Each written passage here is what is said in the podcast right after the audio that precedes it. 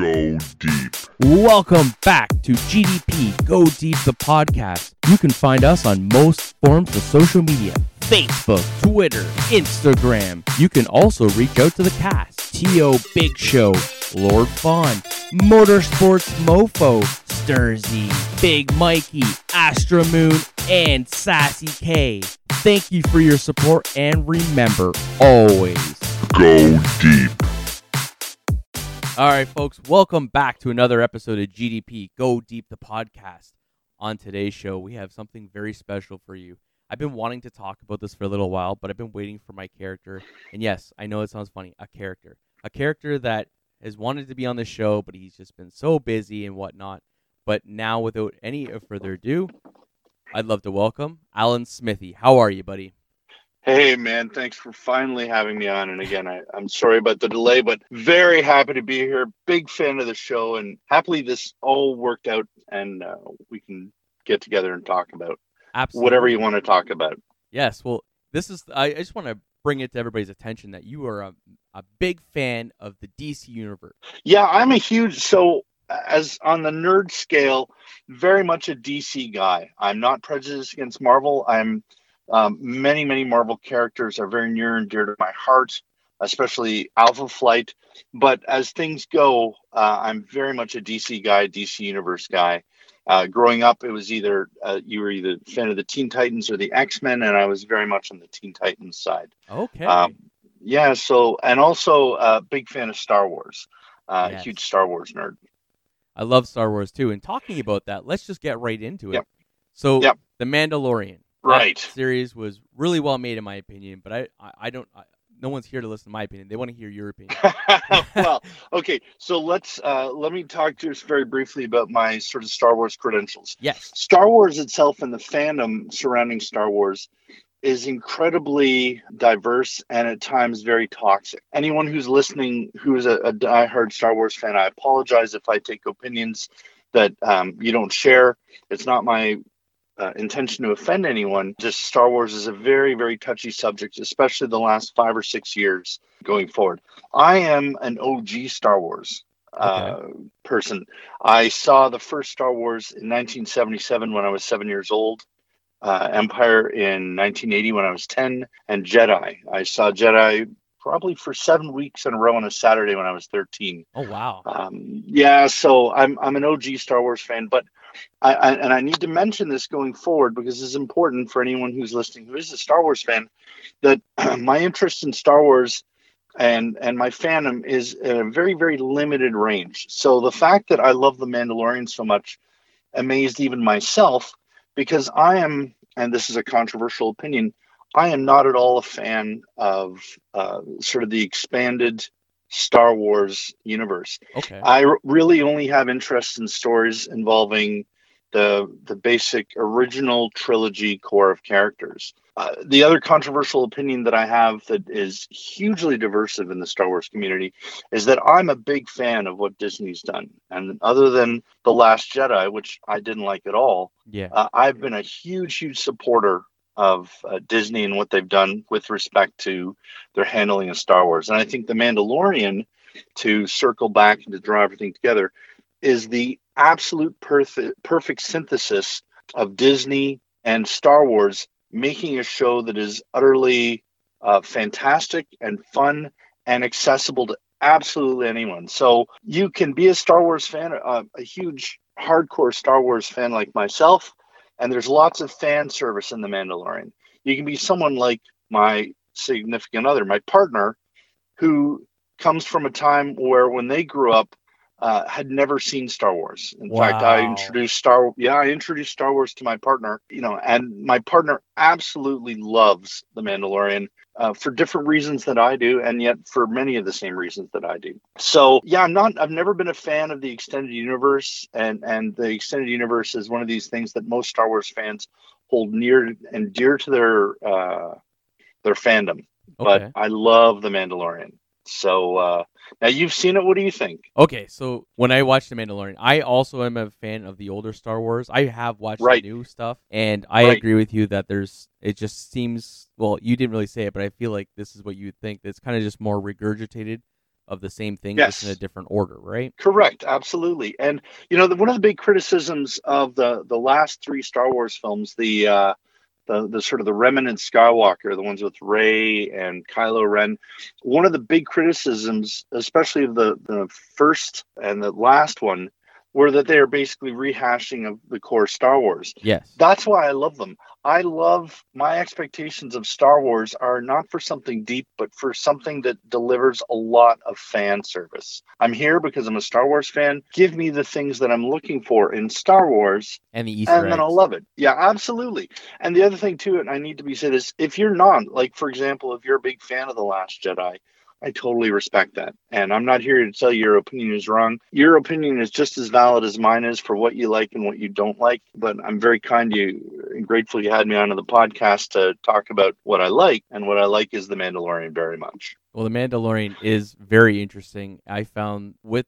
the first season of The Mandalore, they didn't have to do a lot of hype, I don't think, because they just did everything kind of the right pace. Like every, Absolutely. every episode, it like it starts off with like a bit of a slow burn, and you know, as Yeah. it's explaining a little backstory and a little bit of where we're going, it's like Yeah. all of a sudden, boom! There's like a punch of action, and then you're like, oh, and it's like it's not like rushed. It's like very like slowly digested the way that Star Wars, in my opinion, was meant to be. Like it's not meant to always be like boom, boom, pow, and then like all this story, and you're getting like bored. And you're like, okay, well, I love the backstory, but give me a little bit more. But I feel like the Mandalorian just kind of has that perfect speed for me. Absolutely. And its pacing, I think, and its style and the way the show was set up is uh, swinging back to what I was saying, but sort of the perfect merge of Disney and Star Wars. It is literally a perfect television show. There are two, there are basically two types of TV shows. Yeah. The episode by episode or one long drawn out story. So if you think about a show like Game of Thrones, you can drop yourself into an episode of Game of Thrones and figure it out, but there's so much going on that you really do need to watch uh, everything else. Whereas with The Mandalorian, it was specifically designed so that you could drop in and catch an episode, and it's enriching and entertaining that it can stand alone, and yet also pique your interest that, hey, I want to see more of it. Also, you can watch it a little bit out of order and not be lost. So, for example, there's an episode where they're going to rescue a prisoner on a rebel transport or a, ah, Oh, risen- yes. or a rebel prison ship. See, you can watch that towards the beginning of the series or where it fit towards the end, and it doesn't really mess with your understanding of the show.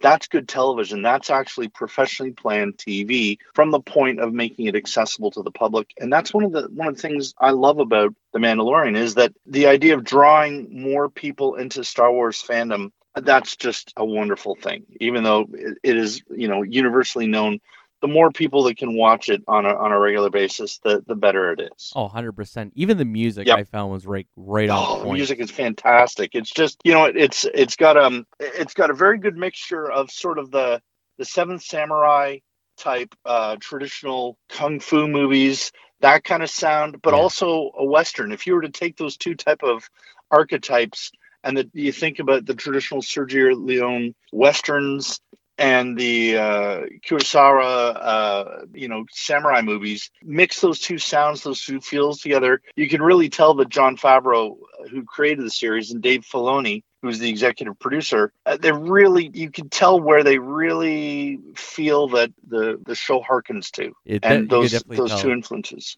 they didn't uh, just sit over a weekend and watch every Star Wars movie and then said, okay, No. this is the kind of music I want and this is the kind of tempo I want. It's like they Yeah. locked themselves in a room for a year and they Yeah. wrote it down like in point form in such a way that they would understand. And if any normal human being would look at that point form, they'd be like, oh, this is a story. This isn't point form. No, that's right. And it's just it's such a good it's such a tightly the concept you can tell that that Favreau and Dave Filoni and the folks responsible for Lucasfilm, this was really a labor of love for them. This was something that they thought about extensively, planned extensively, and that the material the source material they're coming from and they weren't rushed about it. It was just a, a labor of love. Now, there, there was a priority. I mean, they needed to get, they needed to be locked in and done because this was the uh, jewel in the crown of the Disney Plus streaming service when Agreed. it debuted almost a year ago. And so this had to be perfect in order to to draw in the subscribers. And man, did they ever hit it out of the park! It's just such a such a wonderful show. Now I do have you know small criticisms here and there, but for the most part, it's just such a nicely professionally put together, entertaining show. It's never boring, No, but like you said, it's got just a really nice pace to it definitely. that makes it just interesting. so Al. So the show, yeah, I was, yeah, Gonna, I was gonna say before we go into individual episodes and different Sure. characters in this show from season one, what are some of the stuff that kind of like you kind of see and you're like, uh, I wouldn't have done that. Well, there's, you know, I, I got to be honest. There's only, I only have one really nitpicky criticism about the show, Okay, and that was just, and it's to me, it's a glaring. Like I don't focus on little Easter eggs or little mistakes that that most people do, especially in nerd fandom, which is Star Wars is one of the sort of Top the anchor. Yeah. Uh, you know, most nerd fandom uh, is very specific but nitpicky about oh this and that. Uh, that's what can pivoting elsewhere. What essentially drove people who used to write Star Trek crazy because the Star Trek fandom is very very nitpicky, and that Oh, that yeah. sort of nitpickiness draws itself over. But there's one thing that the only thing in the Mandalorian that troubled me at all in the early episodes, and again, spoilers because I'm I'm just assuming most people have seen the Mandalorian. Very in one of the very early episodes, the Mandalorian ship, the Razor Crest, yeah, gets completely dismantled by Jawas. yes, And that made zero sense to me because he is supposed to be, well, maybe not the best bounty hunter. He is supposed to be a very seasoned, very experienced bounty hunter.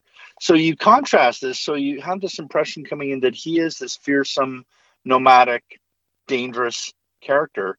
And yet, and everybody in Star Wars fandom understands how good Jawas are at scrapping. But the fact that his ship could be so utterly dismantled by Jawas is kind of surprising. So that happens, and then about three episodes later, uh, towards the season finale, when there's concern that the the child is is uh, in, in a position where he may get kidnapped by the Empire, uh, the Mandalorian mentions that make sure you get back to the ship.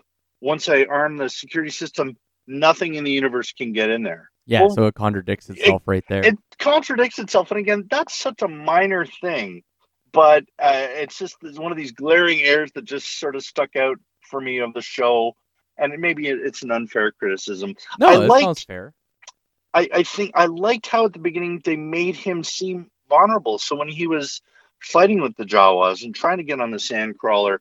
He was beaten down. He had sort of um uh you know a diehard john mcclane sort of vibe to him going on. He's you know he's experienced and he's tough and yet he just has that sort of sense of vulnerability where yeah he's going to take a big punch and he's going to get hit and he's going to get knocked down. He's not this enigmatic uh, fearsome character like boba fett. And yes i know that boba fett was killed in a ridiculous way. We can talk about all the crap that is the return of the jedi later but but just i liked how the mandalorian has character and texture to him and i think early on his his fallibility works. And i would have been really happy had they left that part in where his ship got dismantled by the jawas. Had they not thrown in that line of get him back to the razor crest once i arm the security system nothing in the universe can get in there. And i uh, i apologize i'm paraphrasing. Had they just pulled that that line out that would have made that particular moment uh, a little more in tune with the rest of the show. You're had had the child safely made it back to the ship. Is the ship vulnerable? Of course it's vulnerable. It's it's you know you saw it get dismantled by Jawas. So that setting that aside, I thought the characterization, how they built his character from beginning to end, to be absolutely just marvelous. You without ever seeing his face except for once you get a character that you believe uh, and you believe in and you believe is just uh, you you want to you want to care you care about going forward throughout the entire series I think that's the only thing I didn't like. Like I, I kind of glossed over the the fine detail that you were talking about about uh, Yep. the ship, and I think the only Yep. way I think that would have made sense is if they would have showed him putting on a more secure system onto his ship, and then having Yes. that line, or like you said, cut that line out. agreed yeah had they had you shown him say uh, they had just a, a moment where he's like okay uh and the Huguenot or the Ugnaught I've again it's funny a lot of character pronunciations I grew up with Yeah. uh, because I was 10 when I first was introduced to the I guess they're called Ugnaughts but Yeah. I grew up calling them Hugonauts. I, I don't know why. It's just one of these things. I was 10 when I saw Yeah. Empire in 1980. So the Ugnaught, if they had just had a scene where they had Kuiil just say, you know, here I've scrapped this this better security system for the Razor Crest. It's my gift to you. That would have all made sense, but just in any end, that's such a nitpicky thing. No, it's, uh, it, it it makes just- sense. I think also having him as like because he was sort of like a teacher, like almost like a spiritual teacher to the Mandalorian. Very much so. So I think Yeah, that scene that you're explaining would would have been a very good addition and would have Sure. built up to like the depth of that character, right? Yeah, well, I think what makes Star Wars work is that it's like you said, uh, it, uh, he's a teacher. What makes Star Wars work for a lot of people is that the characters are not so much characters, but they're archetypes. So the Ugnaught Kuiil was the Ben Kenobi type of character, was the Yes. Qui Gon Jinn character who, you know, the Star Wars Star Wars succeeds because it's uh, it has such powerful archetypes, and I think that is again one of the reasons why I don't enjoy the expanded universe because every time they have a roguish character, I'm thinking, well, you know what? Uh, Don't give me a story about this roguish character. Just give me a Han Solo story. And when they have, you know, the the earnest and young, powerful Jedi, I'm like, give me a Luke Skywalker story, not this new character who they're trying to be Luke Skywalker. But with the Mandalorian, while the while the show has those type of archetypes, it is just refreshingly. I never once sat down and thought to myself, you know what? I, I wish this was a Han Solo story. I wish this was a Boba Fett story or a Luke Skywalker story. The characters are so rich and original and interesting. It's like when they introduced Lando Calrissian. Uh, Lando never felt like he was tacked on. Lando always felt like he was part of the story that had just not been revealed yet. And that's how I feel the characters in The Mandalorian are. They're characters that have always existed in the Star Wars universe. They'd just never been revealed to us, rather than a character that just sort of been tacked on for the sake of storytelling or for the sake of, of anything. But just these characters were were well thought out and purposeful, and while archetypes in their own right uh, stand on their own in the Star Wars universe. And I guess more importantly, they're organic, and that's more or less what everybody wants when they're watching a show of this type. I think. God, that's a great way of putting it. Very organic. Yeah, you can tell the difference with characters that are. If you, you know, and I, you are you are younger than me, so you are of the generation that came up with the the Phantom Menace and uh, Attack of the Clones. And I know you've we've watched those movies again. You see them, and some of those characters seem so. Uh, and I think it's partially because of George Lucas directing, but the characters just seem so out of place or just sort of jammed in there for no reason altogether. Whereas the characters and all the characters of the Mandalorian seem very, very organic. No, they- And, they uh, definitely that's- fit perfectly. But I think going back to what I was saying with um, issues I had with the show, and like I said, I glossed over that fine detail you brought up. But now when you bring it up, I'm like, Yep. yeah, that doesn't make sense. The helmet. I don't know why. For me, it's a de- it's a, it's an issue in terms of detail. Sure. I feel like that Yeah. should have been something that came down seasons down the pipe, and I don't know why. I just I feel like there's like this special power when you keep that helmet on and you keep that us the subscribers, the people watching. Yes. We, we're like, oh fuck, I want to see that, but you don't get to see it, and you just get like, the, the, you you mean the scene where he, he takes his helmet off? yes, Yes, I agree with you on that. And there's that sort of leads into a little bit about sort of the intrigue and and the mystery result, um, surrounding season two. But I I I am in total agreement with you.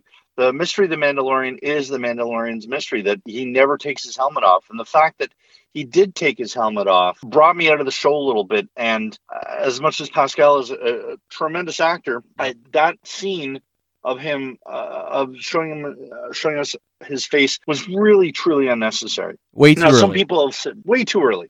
Some people have said, well, if you go back to the original, the, the um, the sort of the prequel trilogy, you see Jango Fett's face. Well, Jango Fett was a character on his own before he put their armor on. It's a different, it's a different situation. You were Yes. introduced to Jango, and then when he put the armor on, you're like, oh, that's who he is. But the Mandalorian, part of that mystery uh, is who's underneath the helmet. What does the person look like underneath the helmet? So uh, I will bridge that to a little a little controversy that's going on around uh, season two. There is a long-standing rumor, and there there are at least a dozen videos on YouTube uh, concerning whether uh, you know the Mandalorian is actually going to be a big part of the uh, of the second season. There's a rumor that Pedro Pascal walked off the set or left the show Oh no. partway through the season due to a dispute with this with the respect that he wanted his face to be seen. And this is always an issue with Hollywood, with the exception of one person, and that is uh, Ryan Reynolds. Most actors, when they do a genre type superhero space sci-fi thing, it's all about who they are and their face. And not about hit, getting hidden in the mask all the time. That's why, if you go back to the early Batman movies, you see Michael Keaton taking his mask off so much. If you look at the Marvel movies, you see Captain America without his hood on a lot. You see Spider Man, Tom Holland pulling the Spider Man, you know, still being Spider Man, but you see his face. Uh, actors are very vain like that, where they need you need to see their face. The most famous example of this was the early '90s movie or mid '90s movie Judge Dredd with Yep. Sylvester Stallone. Judge Dredd is a character like the Mandalorian, where you literally never see his face. Yet most of the movie of Judge Dredd had Sylvester Stallone without the iconic helmet on. When the movie was remade, actor Karl Urban, who played uh, Judge Dredd in the remake, was was smart enough and and interested and invested enough in the character that he left his helmet on throughout the entire movie. You never really knew it was Karl Urban. He was Judge Dredd, and that's how you do it. The reason Yes. I mentioned Ryan Reynolds is Ryan Reynolds is Deadpool. And Yep. whenever you see him without his without the mask on, he's got that horrendous burn makeup on. So you never really see quote unquote handsome Ryan Reynolds. You know, he is Deadpool and and Ryan Reynolds understands that about the character. Therefore, you know, it's about keeping the mask on. So I totally agree with you. He, that helmet came off way too soon. It I- should have been, you know, 2 3 seasons down the line. I really hope that um, what you're saying about the person that plays the Mandalorian isn't true. Yeah, Pe- Pedro Pascal. So apparently, allegedly, he walked off halfway through. Now he's still under contract, and so he's still. Uh, the people who are saying who are debunking this uh, conspiracy theory have said, well, he's tweeting about season two and he's participating in some of the press about season two. Well, the reality is that Disney and actresses like uh, Miley Cyrus and uh, Zendaya will tell you that Disney contracts, from a legal perspective, are literally airtight. Yes. So most actors, even though they're not, you know, they may or may not be involved with the production, will fulfill their legal obligations to and contractual obligations to promote the show. But the the rumor that's being floated is that he walked off partway through, and that the back half of the season will be will have uh, freestanding episodes involving uh, Carl Weathers' character and uh, Gina Carrera's character. So Cara Dune, Yes. the uh, rebel shock trooper Yeah. she will she will have her own episode and uh, Fennec uh, Shand, who was played by the great actress Ming-Na Wen, will have her own episode, and Greef Karga, played by Carl Weathers, will have his own show.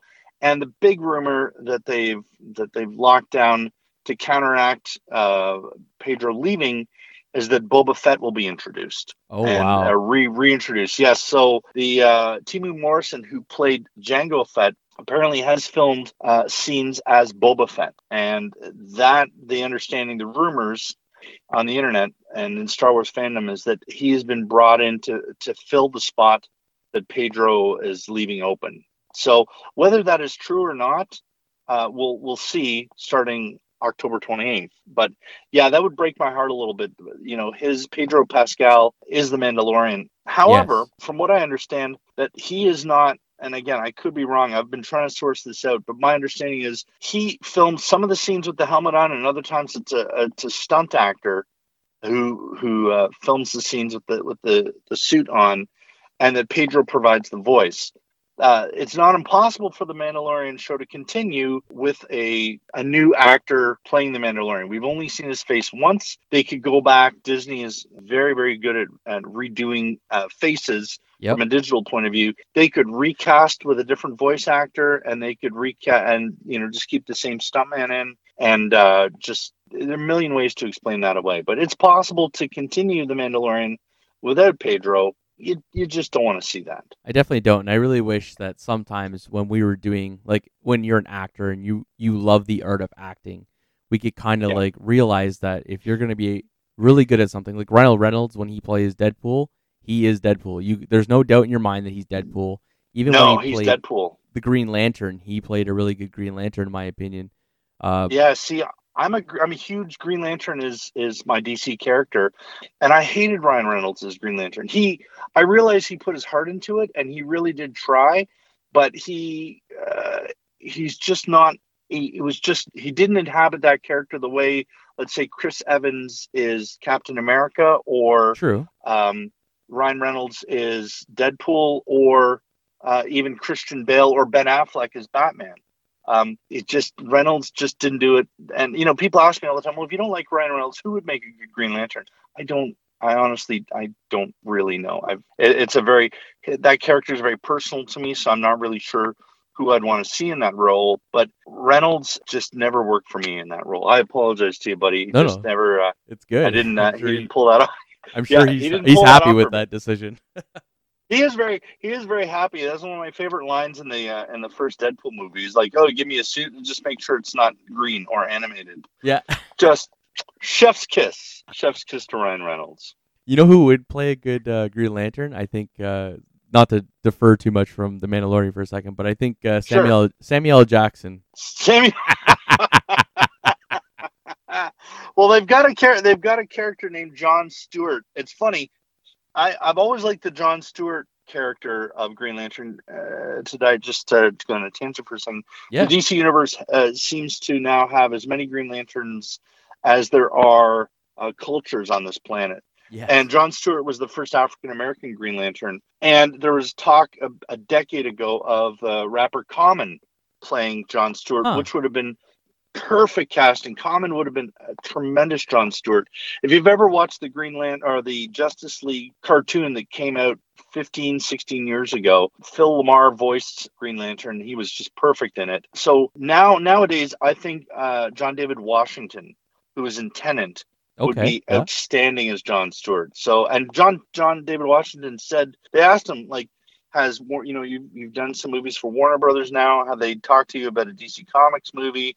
And he said, no, I'm available. Hit me up. Well, hit him up. He's he would be great as John Stewart. I really wish that So- uh, DC would do as much homework as Marvel does when it comes to their characters. I feel like. Buddy, uh, we've got a we've got a whole podcast ahead for that. So Oh, yeah. I all right. got- So I got a lot. I got lots to say about that. all right. So we'll keep that aside. And I think for that one, Sure. maybe we'll call Lord Fawn because Lord Fawn's been itching to podcast. Lord Fawn, Lord Fawn's very good. I've listened to his his Marvel casts, and uh, he is he is an expert with it without peer. Yes, and I think it'd Yep. be interesting to just uh, have that conversation about you know actors that played the perfect role for their particular uh, Marvel or. DC, right? Yep, yep.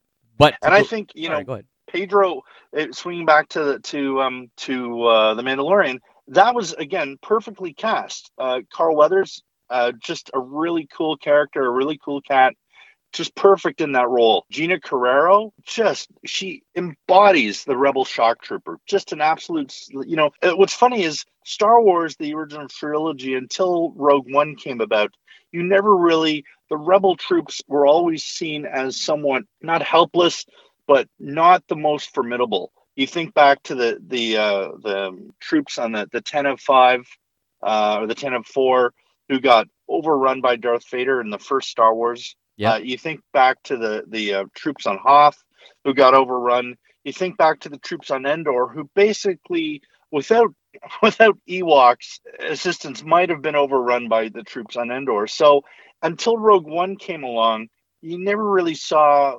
fearsome rebel troopers. They always left the sort of fearsomeness and the familiar, the sort of toughness to the to the lead characters. So that's what I love about Gina Carrero. When they introduced her as a rebel shock trooper or a dropper, as they said, uh, as they called her on the show, Yep. you really bought. It's like I want to see more of that. I want to see more of the the rebel shock troopers. So yeah, the idea of Gina Carrero getting an episode, hopefully a flashback one, would just be fantastic. It would be. I think she definitely embodies her character perfectly. Like it's almost like the role was made around her, opposed. To Oh, totally, the role, totally. right? The actor in the show that I love more than anything, which is the greatest cat, perhaps the greatest casting, and this is this is a lot for me to say, Okay. but perhaps the greatest casting in the history of television would be uh, Werner Herzog as the client. Oh, the idea yeah. that Werner, like for people that don't know who Werner Herzog is, uh, who are uh, he is a renowned artistic director. He is he is about as artsy and uh, about as far away from the mainstream as you can get in the motion picture business. He is known for very artistic, very offbeat, very strange, very wonderful, dramatic, interesting movies. But Star Wars is the last thing you would ever imagine this man in. And yet, he was delicious in this role. It's very similar to when when uh, uh, Peter Cushing uh, as Grand Moff Tarkin. You know, Peter Cushing was known as uh, a, a, like a, a, horror movie actor in the in the 50s and the 60s for the Hammer horror films. When George Lucas brought him on, people were like, "Peter Cushing, really?" But he killed it as Grand Moff Tarkin. Whereas, you know, here Werner Herzog eh, eh, the the story that I've I've I've heard from Jon Favreau is Jon Favreau was a fan eh, of uh, because Jon Favreau is a great director, a fan of Herzog, and reached out to him. You know, they they created this role as the client, and they sort of said on a lark, "Oh, this would be great if we could get Werner Herzog to do this." And people were like, "Yeah, Werner Herzog, yeah, good, yeah, that's that's great, yeah, good luck, buddy." and sure enough, he they allegedly they sent him the script. He agreed to do it, he had he had no idea what Star Wars was. Here's a, a, a director working in the film industry in the 21st century is so into the art scene and the artistic side of film. He had no idea what Star Wars was. He was like, "What is a Star Wars? I do not know this thing. Star, meanwhile, Wars. I will do the movie." Yeah. yeah. Me- meanwhile, he played that role with such intensity and like he and like it was almost like you know when you watch someone that's very patient and like you know very cunning. He played that like yeah. to a T. Like he played it up so perfectly that I was like, I'm looking back at my phone. I'm like, I don't remember this guy in any of the Star Wars. So I'm like, here I am going through Google real quick, yeah. and I'm like, oh fuck, he wasn't. again, that's what makes again that's what makes the Mandalorian a great show. Is they're not afraid of killing off like others. I guess they've taken their their uh, tone from shows like Game of Thrones. I was just thinking that. Walking Dead, where they're not afraid to kill popular love characters. They're like, oh, okay, well, that's the way it goes. Well, they killed them off, left you. Uh, I guess it's short and sweet. The thought, if you had told me two, three years ago that I'd be really wanting to get a Werner Herzog Star Wars action figure, I would have said, "Are you on crack?" Because that's the strangest thing. Like you're you you just drop some acid because Star Wars action figure and Werner Herzog, not the same thing, and yet you never know. But yeah, Werner Herzog to me, a lot of people talk about uh, the character the child, and the child is brilliant and wonderful. Yeah, so Werner Herzog, as I was mentioning, it was just perfect, perfect in that role.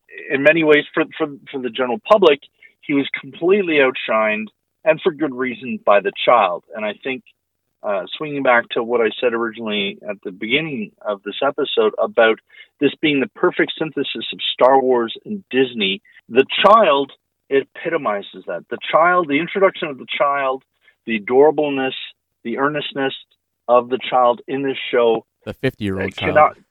the 50 year old child uh, is just so, he is so precious and so sweet and so kind and, and just so lovable that it just it really really makes the show. And he is my favorite part of the show. He is um, my partner's favorite part of the show. Uh, my partner watches it specifically for the child. Uh, it's just and again the child has become a cultural phenomenon oh yeah uh, you know it's everywhere and and for good reason uh, the the child very much is the heart of the show the center of the show the emotional center of the show and he is outstanding. And what a like again, I I watched a lot of the, the trailers for the Mandalorian. I watched the two trailers for the Mandalorian. I I read up a lot about the Mandalorian. The introduction of the child was right out of left field. Did not see that coming. I don't know how much of a secret that was on the internet. I, I never heard of any reference to a Baby Yoda character when in the lead up to the show uh, um, debuting. So when that character was introduced, just blew my mind, and I think blew the rest of the world's mind with respect to just how fun and adorable and interesting, and how much you could love a character that really does not speak. Just yes, he's definitely the Kenny of the show, if you will. absolutely, that's a great way of putting it.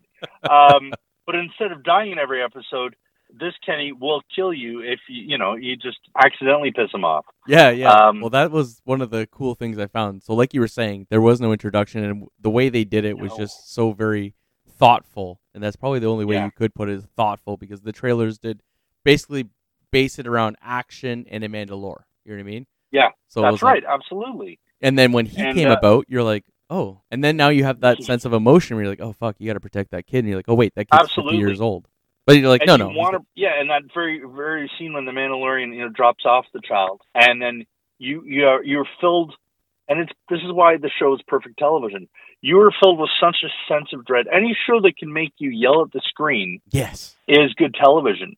So when the Mandalorian dropped, and you knew this child is going to be taken away and tortured and and dissected, and who knows what is going to happen to this, you are literally screaming at the television, "What the hell are you doing? Go back and get this kid!" So when he does, and he goes back and he kicks ass, and he literally decimates every stormtrooper in that compound to get the child. That you know, from that point, the show hit its high note. You're just like, this is unbelievable, and you're so invested in the Mandalorian. You're so invested in the the two of them, and I think that's what the what makes the trailer for season two so strong is a very simple line uh, that is where he says, "Where he goes, I go," and Yes. then another character says, "The millionaire." That's what I've heard, and that bond between the two of them, you just don't ever want to see that bond broken, and they're just perfect, perfect television pairing. Well, you, it's just what I found funny was when you see that Bond first kind of invoked is when that big Yep. creature was coming after him, and he's like trying to fight it, and he's just he can't do nothing to hold that creature back.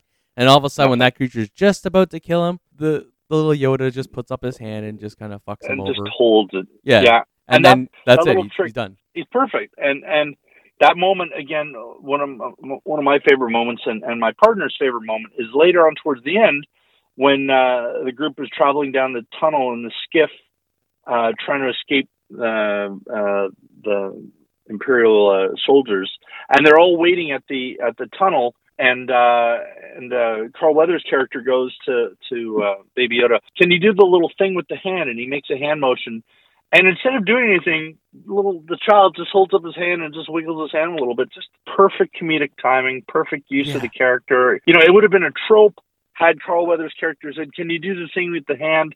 And then the child, you know, levitated or crushed stormtroopers or did whatever. But instead of that, it's a child, and he lifts his hand and just wiggles his hand, and you're just like, "Oh, like that." Just Yeah. perfect television. It's, so it's like I, I tried, but I, I don't know how he did it. yeah, that's right. Or he's like, I'm not, you know, I'm not aware of what's going on. So yeah, the, I'm just. You want me to wave my hand? Yeah, I'll wave my hand. But yeah, just you know, and that is Disney. Like the the Disney has spent almost a century crafting emotional impact on people. Like they've literally perfected Yes. the psychological science of emotional impact. Whether it's Bambi's mom being killed, Yes. or it's the Lion King's father being killed, um, their understanding of the need for emotional, this from a psychological point of view, in the viewer, um, that that emotional resonance, what it takes to to create a, an emotional connection with its viewers, has been perfected with the introduction of the child. I always That is Disney was like a, a recipe. Uh, it almost they're almost like a cooking channel because what you're speaking about with that emotional bond where they take something Yeah. away but they give you something back bigger later on is like Yeah. it's like a recipe book. Like when you're making cookies and you're like, if you want them golden brown and you don't want them Yeah. overcooked, and you want them nice and soft, but they're warm in the middle. This is how we do Yeah. it. And I swear that This Walt Disney we wrote it. it wrote it down in point form. He's like, follow this recipe. I guarantee it'll last for centuries. and it's not perfect and and people love to criticize disney and and disney deserves some criticism rightly so but the mandalorian is is a perfect example of why disney and star wars were an absolute perfect fit and i don't think had star wars gone to another studio had george lucas um, sent star wars to another studio we would have gotten a movie like Rogue One, or we would have gotten a TV show like The Mandalorian. Those kind of productions have residence at Disney, and, and that's why I think it's a great combination. People hate it. There are petition petitions throughout, you know, the nerdscape all over the internet to somehow separate Star Wars from from Disney. Part of the the Star Wars fandom that I find toxic are, are the the fandom that says, "Oh, we need to get Disney out of Star Wars," or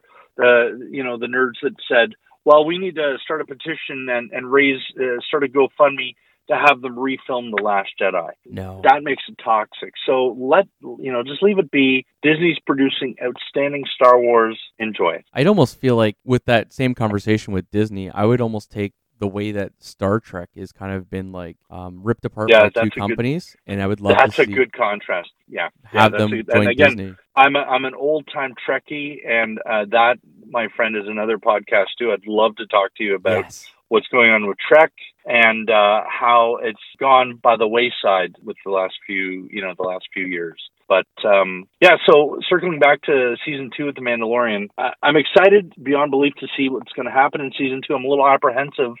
Uh, I don't really know. The trailer leaves a lot to to be um, discovered, much like the first trailer. You know, you know he's on a journey. You're left with the impression that he is on a journey to reunite the child with the remnants of the Jedi. Yes. You know from watching The Force Awakens. So to understand the timeline, uh, The Mandalorian exists about a decade, maybe give or take a few years after Return of the Jedi, uh, whereas The Force Awakens is 30 years after Return of the Jedi. Yep. So you you're left to wonder what what's happened in 20 years to the child, knowing that there's no more Jedi left. That Luke Skywalker isolated himself on the island because there are literally no Jedi's left. Where and you, there nothing in nothing in those movies is said about the child. Nothing is said about the Mandalorian. And uh, again, they couldn't because the idea probably was not formulated at that point. But there's such a gap. You're wondering where you know where is he going to take the child and what is the child's fate? And because nothing was said in the three sequel movies, there is a bit of an ominous tone. Will the child survive? Will the Mandalorian survive? Will either of them survive? Where is he taking them? You know, what uh, kind of reunion? Who can we expect? And sort of the anticipation of the journey looks spectacular. So, Definitely. you know, again, there's that controversy and if the Mandalorian will actually be in all the episodes, we don't know. well, But one the of the trailer things- looks, yeah, one of the things that will probably light you on fire a little bit for uh, good or bad is that one of the rumors I was reading up this morning was suggesting that the child and young Luke Skywalker are going to have an interaction of some sort. That would be great, and that would tie into the um, the Ben Kenobi uh, uh, series that is going to go into production early next year. Which- that all that would fit into play. That all makes sense. You know, that rumor makes perfect sense because Ewan McGregor is reprising his role as uh, an Obi Wan Kenobi, as Obi Wan Kenobi Yeah. on Tatooine, and the the whole inter intermixing a young Luke Skywalker, the child, and Obi Wan Kenobi, the Mandalorian. All those pieces. That feels like a very Disney esque thing to sort of snap these two things together. I'd love to see that. Absolutely, I think that's why see that. Disney's almost one of the perfect partners to do anything that has to do with superheroes. You know, Marvel Totally agree. because Totally. they, they kind of like okay, Abs- we own Marvel, but the way we're going to do it is that we're going to start piece by piece by piece over here, but we're not obviously mingling anything to do with, you know, Disney and no, Marvel. Marvel is its own entity. It's a part of our enterprise, but, But that's the- it. the Mar- the Marvel formula, the, how they built the Marvel universe. If they can apply that to the Mandalorian and Obi Wan Kenobi, that would be chef's kiss. That would just be perfect. I don't see why they wouldn't. That seems like I don't see why they wouldn't either. Yeah, that seems like how you, that seems like how you do it. So I want more of that. I want to see um I, I want to see the Mandalorian uh, universe enlarged a little bit. I, I do want to find out what happened to some of our beloved characters. I would love to see an actor like Sebastian Shaw take over uh, as a as a properly uh, uh, sort of a a series representatively aged uh, Luke Skywalker. Um, I would those sorts of things I do want to see. One of the one of the before I go, one of the Easter eggs, a couple of the, the fan service or Easter egg things I loved about the Mandalorian is that fan service is a big thing for me, and uh, Star Wars is very good at providing when they're on their game great fan service. Whether it's Rise of Skywalker, Chewbacca finally getting his medal, something like that. So there were two two little tiny little nuggets for Star Wars fans, questions that were finally answered, and that's regarding bounty hunters. Um, the Empire Strikes Back introduced that cadre of, of bounty hunters for just a brief second. Bounty hunters like Bossk Yeah. and IG88. They they literally never moved. They were just standing still, but you always wondered how these how what they would look like, how would they would move, how would they would interact. So uh, very early on in the Mandalorian, when he went looking for the child, he was attacked by two creatures that are of the same race that it, that Bossk is.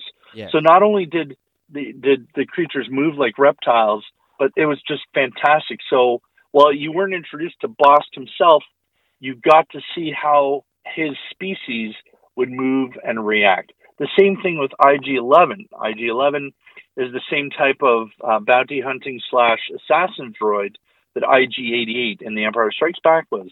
yes. and- IG IG-11 is another one of those characters that really cemented um, the Mandalorian as such an amazing show. His the humanity that uh, he brought back when uh, Kuiil reprogrammed him to be a caregiver.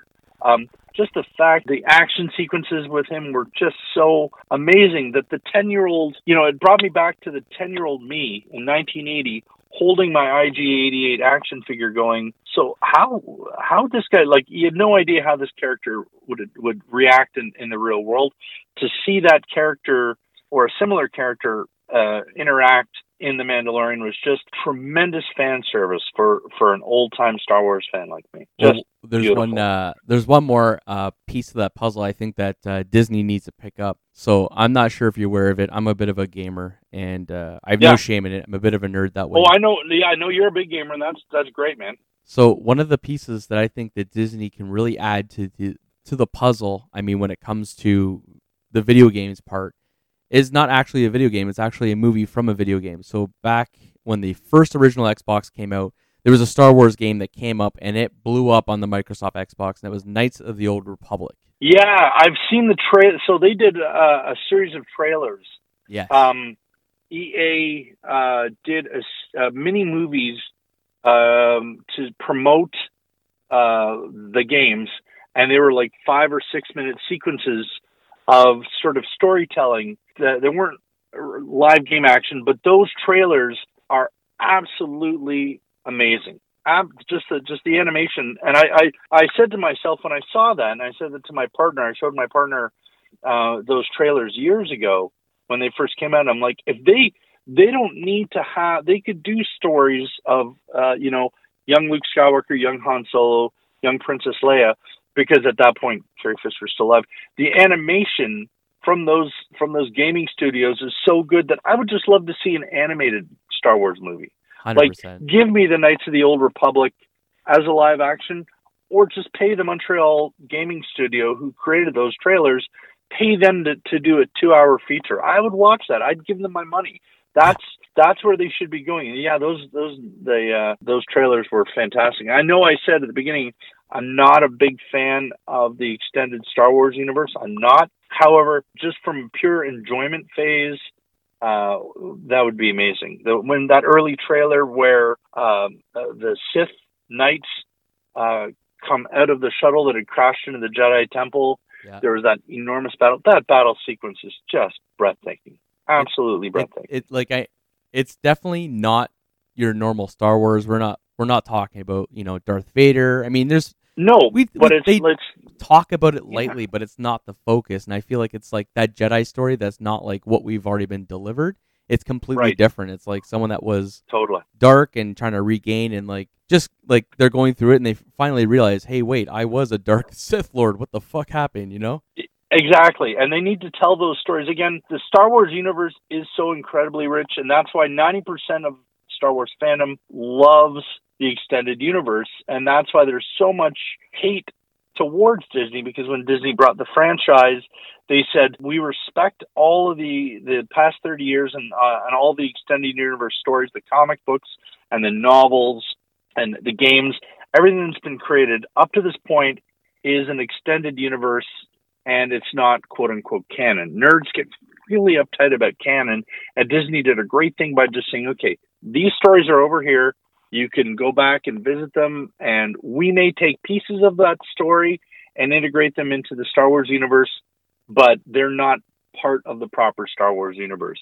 And that makes Uh, sense. but what but what made what makes Star Wars great is you can go and tell stories like that. Like that whole Knights of the Old Republic, that story needs to be told. And and that's something that people will watch. People love the idea of the Clone Wars. The Clone Wars, well, not my cup of tea. The Clone Wars was ridiculously successful, and and just the fact that Disney brought it back and it was one of their highest rated, and still is um, the the final season of the Clone Wars, one of their highest rated shows. It stands testament to the idea of how much people love that sort of rich universe and the possibilities that exist throughout it. Before we close off there, Al, Yep. I was thinking about Moff Gideon, and for some reason, when I when I think of him, I think of Yep. uh, Darth Maul. I almost feel like they're the same, and I know they're not, but I- They they're so that's it's really interesting that um, Giancarlo Esposito. They joke that he is the when you need an actor to come in at the end of the end of the first season to uh, create an interest for the second season, you hire uh, Giancarlo Esposito. He did this with Moff Gideon and The Mandalorian, and over on Amazon Prime, and another show that I love called The Boys. He was introduced as the head of the corporation that that owns the superhero characters the seven in the show The Boys. Same actor playing uh, a very similar archetype, uh, uh, but yeah, Giancarlo Esposito as Moff Gideon. There's so much to, to go on there about Moff Gideon and the fact that he possesses what's called the dark saber, yes, which is um, a weapon used by the Mandalorian and Yeah. created by the Mandalorians to fight the Jedi. Why does Moff Gideon have it? At the end of the, the animated series Rebels, it wasn't clear what happened to the dark saber. Now all of a sudden we find that 20 years later, because um, from what I understand, Rebels takes place about 10 years before the original Star Wars. Mandalorian takes place 10 years after uh, Return of the Jedi. So there's about 20 years there. You don't know what happened to the dark saber and how did the dark saber wind up in the hands of this Imperial Moff. yes, So yeah, that again, season two will, you know, they didn't, you didn't see any of that in the trailer, no. but you know, again, you know what's coming. Oh, it's gonna be so delicious. I'm so excited about it, Al. And listen, there's more. Like I'm happy to come back in, in uh, three, four weeks after season two has started, and we can talk about uh, Mandalorian season two. Great. So before then, though, we definitely got to get you with Lord Fawn so we can kind of separate the differences between the Marvel and DC universe and what Very much. so. which characters And we are need- kind of the which. And we need to talk about uh, a show called Watchmen, and that was something that won some Empties and uh, Emmys, and uh, an utterly amazing show. I'm a huge fan of uh, Watchmen, going back 30 years, and uh, that's another thing that we should talk about. Watchmen. Definitely, I'm very interested. I'm happy to have you on the show there, Al. Yep. And I couldn't Appreciate it, buddies. yep. And uh, glad I could make this happen. Glad we can finally get together. Uh, and like I said, big fan of the show, and uh, happy to come on anytime you need me. Awesome. I really appreciate it. And thank you once again, Al. Folks, just a friendly reminder you can find our gear at teespring.com. We have shirts, we have face masks, we got hoodies. If you want to support us. This is us, the way. yes, this is the way. Exactly. Uh, this is the way. If you want to help us out, jump on board, please feel free. But uh, remember, always go deep. Go deep. Welcome back to GDP Go Deep the podcast. You can find us on most forms of social media Facebook, Twitter, Instagram. You can also reach out to the cast T.O. Big Show, Lord Fawn, Motorsports Mofo, Sturzy, Big Mikey, Astra Moon, and Sassy K. Thank you for your support and remember always Go deep.